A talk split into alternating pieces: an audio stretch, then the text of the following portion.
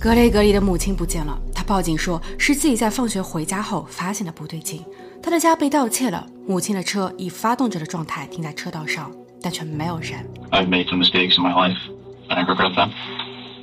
And and now I'm gonna voice my mistakes to you, so you can understand what happened. I don't know what happened to my mom.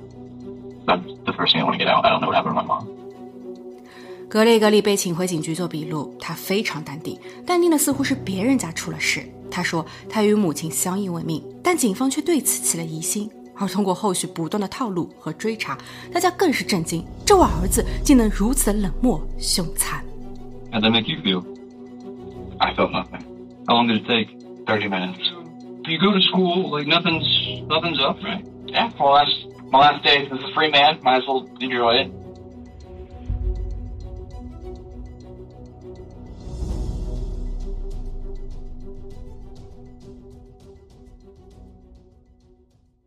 哈喽，大家好，我是妮妮。这个案子发生在佛州的沃鲁西亚县。二零一八年十一月二日下午四点左右，警局接到了格雷格里的报警电话。Nine one one, where's your emergency? Um, I, I I just got home, and my house is completely trashed. It looks like someone broke in the side door. Okay. How long have you been gone? I was I've been gone all school day. Um, I Okay. got home. Are you there by around- yourself? Yeah, my mom's car is here and it's on, and she's not home. And she was supposed to go to work today, and I can't Okay, find your her. She's mom is of the house. okay. Your mom's car is there. Is there any other way she ever gets to work? Does she ever get a ride from anyone else? She, no, she, it's on. The car is on. It's turned on. The car is on, and you're sure she is not there. I searched the entire place. I've been here for like eight minutes. I've been looking. Okay. I can't find her. Monty. Gail. Gail. Where does she work? She works in an architecture firm up in Orlando.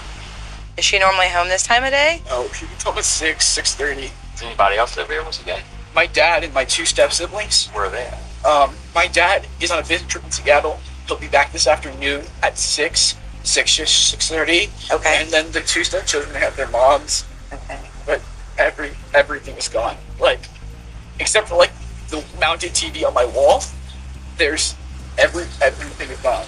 根据格雷格里的说法，这一天他在下午的三点多放学。他回到家后发现了不对劲。他的母亲是四十六岁的盖尔，在一家建筑公司工作，是艺术家和建筑师。盖尔和前夫，也就是格雷格里的亲生父亲离婚后，改嫁给了现在的这位继父。继父有自己的两个儿子，所以新组建的家庭一共五口人。事发前几日，继父到西雅图出差，他将在事发当晚的六点左右回家。格雷格里的两位继兄因为爸爸的不在，所以也都住回了亲妈家。格雷格里的母亲盖尔在事发日早晨六点二十分叫醒了睡过头的格雷格里。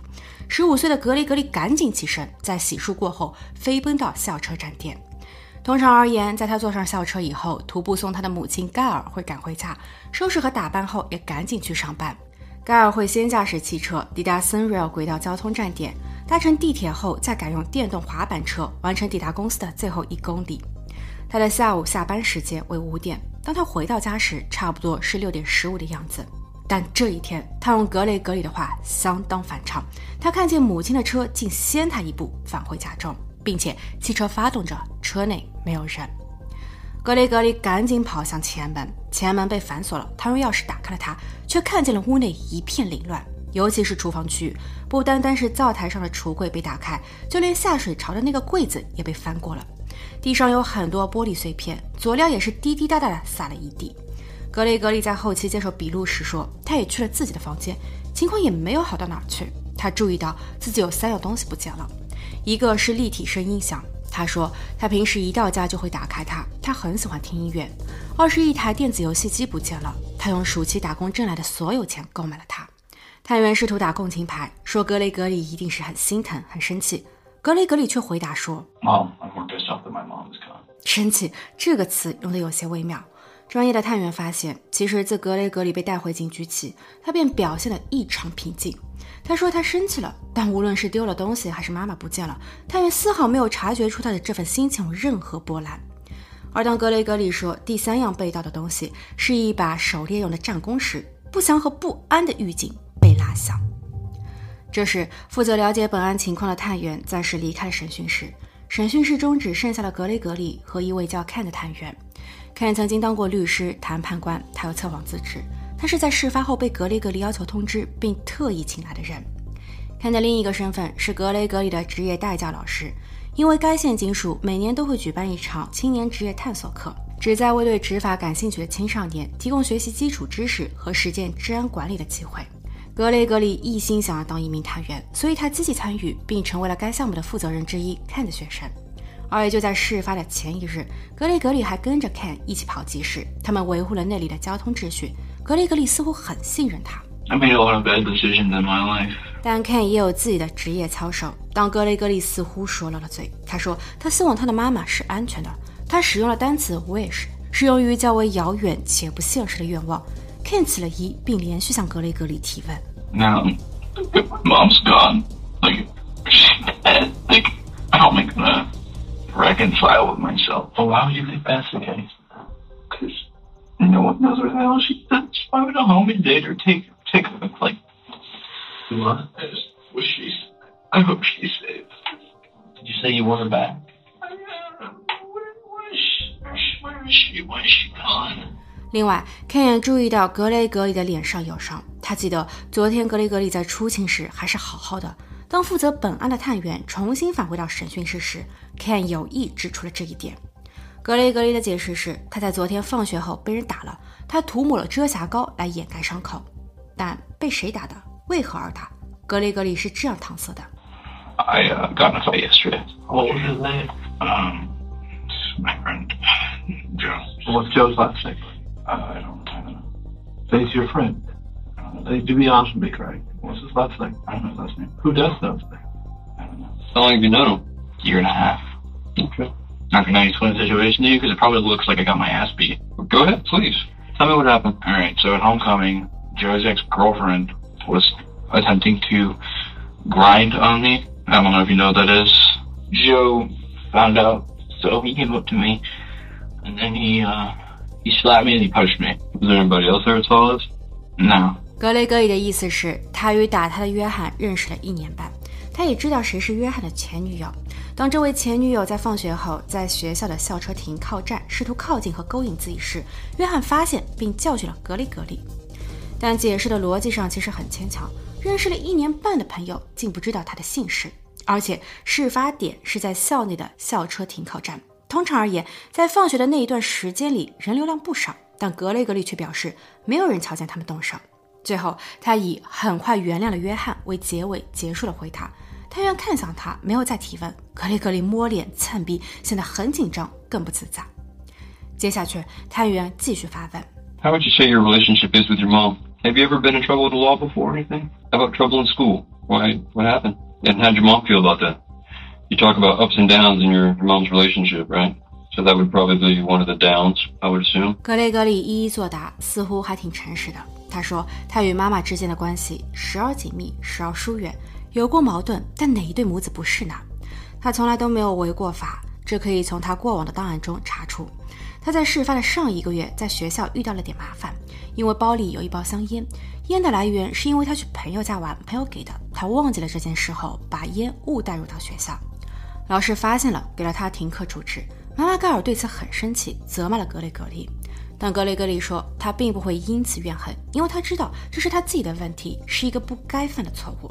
他说这是翻篇了，但探员质疑：真的没事了吗？探员试图捋清整一个事件的时间线。根据格雷格里的说法，他是在昨天放学后去了集市，这一点探员 Ken 可以作证。他在晚上的八点四十七分时回到家，他和妈妈吃了晚餐，讨论了一个不怎么愉快的话题，即格雷格里的生物成绩。他只获得了一个 D，妈妈很不开心。格雷格里保证他可以在本学期结束以前赶上进度，提高分数，但妈妈则认为格雷格里有些自大。格雷格里很生气，他返回了房间，立马拿出生物课本恶补了起来。他知道他有能力做得更好，他想要证明给妈妈看。大约是看了一个小时的书，差不多到了晚上十一点，他去到了妈妈的卧房，向正在与继父通话的妈妈道了声晚安。他实在是太困了，以至于他没有更换衣服，也忘记了设定闹钟。次日的情况，格雷格利说他已经解释过了。他被自己的妈妈叫醒后，坐校车去了学校，而悲剧也发生在了他上课的那段时间。I don't know what happened. I already told you. I'm giving you my alibi.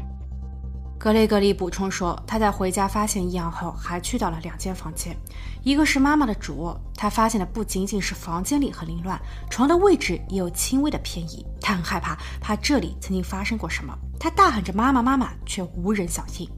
于是他又来到了洗衣房，那里有一扇通往户外的大门，门虚掩着，门栓坏了，门框上的细木条也掉在了地上。格雷格利可以猜到，劫匪是从这儿破门而入的。这儿还关着一条宠物犬。格雷格利说：“他庆幸劫匪们没有伤害狗狗。”这时，探员喊停了格雷格利的作答。他问了一些更细节的问题，比如：“你说你昨晚是没有换衣服就直接睡了，所以你现在穿的就是昨晚的衣服吗？”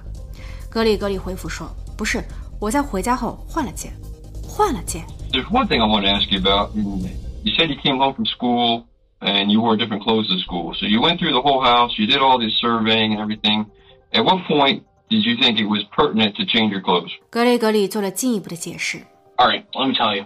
So I was sweating my ass off, right? Mhm. I was really hot. I, I I told my family, I think I told you this, but I got in the house and I felt sick. I couldn't find my mom. I was freaking out. I was just was not in a good place. And so I went to my bathroom and I threw up in the toilet. Mhm. And I then proceeded to flush the throw up down. And then I took off my school shirt and I changed it to a different shirt. I didn't know if there was any throw up on it or not, but I you know, I was feeling hot and sweaty and I needed to change the color. Where's the shirt at now? Um, it's in my hamper. Where? You know, where? Where's that? I'm wearing. 这解释好吧，算是勉强合理。不过接下来的一个细节性问题，他却又回答的不尽如人意。探员问：“你今天早上第一个看见了谁和谁说话？”格雷格利回答说：“是一个叫 Kate 的女生，但 Kate 的姓氏他也不清楚。”这感觉凡是与格雷格里有过接触的人，格雷格里都不知道他们的全名，很奇怪。与此同时，校方传来了一个不一样的声音。学校说，格雷格里是在下午的一点十分时离开的学校，这与格雷格里自己说的版本下午三点多相差了两个小时。格雷格里不想认账。当探员拿出校方提供的证据，即下午的最后两节课老师记录他缺席时，格雷格里试图争辩，说他确实是没有去上课，因为那两节课是生物课，他不喜欢只给了自己低分数的老师，他故意翘课，但没有理想，他是去了大礼堂自学了。探员追问有没有人证，格雷格里又答不上来。探员直言道 Somehow you got home. You get home, something happens to your mom, or you you and your mom got into hands on. You did something to your mom. What do you mean? You killed your mom. Why would you think I would do that? You tell me. You guys have ups and downs. You got marks on your face. 对此，格雷格里愣了很久，他转而又给出了一条劲爆消息，即他曾经被人侵犯过，他报了警，警方无作为，他的妈妈是唯一支持他并且帮助他度过这段黑暗时期的人。他想以此来佐证自己跟妈妈的关系非常紧密，他绝对不可能对妈妈有任何的出格举动。但探员并不买账，格雷格里随即又补充了昨晚的事。So, flip the, hit, flip the page not say what happened. 他平静地说：“昨晚十一点后，他回屋睡觉，并没有睡着。他在十二点三十左右返回到母亲的卧房，因为他的手机被搁在了那儿。他拿回手机与朋友们通话。他的两位朋友布莱恩和迪伦开车来接他。格雷格里从自己卧房的窗户口翻了出去。他们驾车去到了市中心，在差不多一个小时的时间里，他们抽烟喝酒。一点四十五分时，格雷格里返回家中。不过，他觉得刚刚还没有玩得尽兴，他又偷开了妈妈盖尔的汽车，载着布莱恩和迪伦外出嗨玩。这一回，他们的根据地是教堂后方的一个烤火的地方。直到清晨的五点四十五分，格雷格里把汽车停回家，他的朋友们也开车各自回家以前，他们还往返过一次格雷格里的家。格雷格里翻窗进屋取钱，然后大华又去了一次 Seven Eleven 超市买了饮料、食物等。So it's not possible that Dylan and Brian came to your house after they dropped you off, stole your shit, and killed your mom. Is that possible? Well, I'd see them drive past me. they're all they're they're definitely accounted for because I have because I, saw them throughout the school day, and so if this whatever happened to my mom, I don't even know what the fuck happened. But whatever happened to my mom, it happened during the school day, obviously, because when I got home, she wasn't there and the house was ransacked. So 此时，探员又提出了一个新的假设，即朋友布莱恩和迪伦是凶手，以此来试探格雷格里对家中的离奇被盗和母亲的消失是否真的不知情。 格雷格里很肯定地表示不是他们，他还更正了自己的一些说辞，表示事发当日下午一点十分是悲剧被发现的时间段之间，格雷格里其实不是一个人待在礼堂自学功课，他是与朋友布莱恩在一起。布莱恩有些心事，甚至有了轻生的念想，格雷格里开导了他。而在这种情况下，布莱恩哪还有心会去害格雷格里和他的妈妈呢？但布莱恩并不是这么说的。Did you see Greg today? That's cool. What time? Uh, from last I saw him was lunch. Did you see him after lunch? No, I was in class. 与此同时，现场警员也找到了另一位与格雷格里在昨晚一起抽烟、喝酒、逛店的朋友迪伦。迪伦的说辞与格雷格里的也有出入。 Uh, have you ever gone to Greg's house? Yeah, I'm in a Greg's house. Okay. Um, when, when do you, when do you think the last time was you were over there? Uh, I mean, probably last time I worked with him, right? Like, Yeah, last time I worked with him, so like Saturday. 但迪伦的话完全可信吗？警方在心里打了个问号。然后几轮问话下来，其实三个人的供词都对不上。比如格雷格里说他今早是坐校车去上学的，迪伦表示他是搭载了布莱恩的车上学，他没有瞧见格雷格里。但布莱恩却表示自己一早是先接上了迪伦上车，然后绕到了格雷格里的家，把他接上车后，三个人一起上学。所以由此可见，他们一定藏了个不可告人的秘密。后来，迪伦没有经住审讯，率先招供。迪伦说，事发日早晨，格雷格里致电他和布莱恩，他说有一些事情在电话中说不清楚，想要碰个头。迪伦和布莱恩驾车去到了格雷格里的家，他们没有进门，因为格雷格里表示先上学。他在上学的路上向朋友们承认说，他做对了，妈妈，他竟然真的做到了。迪伦和布莱恩对此并不太相信，虽然有发现格雷格里的衣服上有血迹。但他们还是决定在下午的一点多提前下课，一起帮着格雷格里做最后的收尾工作，并同时去观摩一下他的妈妈最后究竟怎样了。于是下午一点多，他们一起先来到了格雷格里的家，家中已经很乱了，但他们还是进一步的破坏了现场，包括踹坏了洗衣房处的后门，戴上手套后打碎了厨房里的玻璃器皿，扔掉了一些已经沾染了血迹的物件和一些看起来比较值钱的东西，这样能更伪装成有人入室盗了窃。迪伦还根据格雷格里的指示，替他隐藏了一把战弓在自己的家中。探员听后立马折返了审讯室，追问起格雷格里。And I'm going to ask you, did you kill your mother, take things from your house, distribute them amongst your friends, come in here today and lie to my face and say that you didn't do that? no, No what? I didn't do that. You didn't kill your mother. No. 格里格里始终不肯承认。但当探员很肯定地表示你的同伙已经招供时，格里格里表现出很惊讶。当他被逼到了墙角，没有任何退路时，他招了供。不过他依旧将悲剧的原因归咎于妈妈。All right, so I got home. I got an argument with my mom. She slapped me across the face. She began to hit me. She started beating me. I didn't like it, so I strangled her to death. 根据这一个版本，事情的具体发生时间是在昨夜。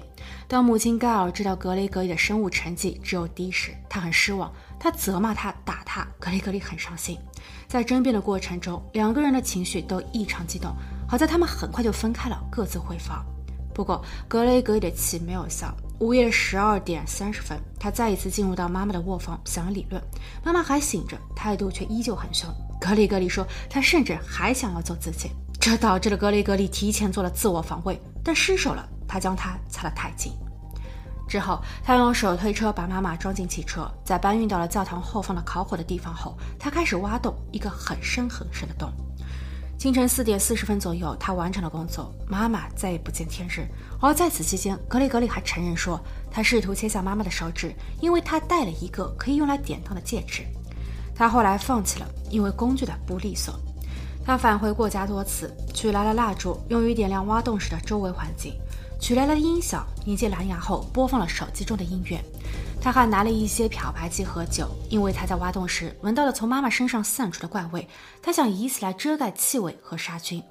他承认说妈妈太大了，最后塞洞时他把他的脚进行了捆扎。探员留意到，格雷格里在回述这一些时没有丝毫忏悔。虽然他告诉探员说自己也感到了震惊，他的精神状态一度崩溃，甚至有三次想要跟妈妈一起走，但事实却让探员觉得格雷格里对于自己的杰作还挺骄傲的。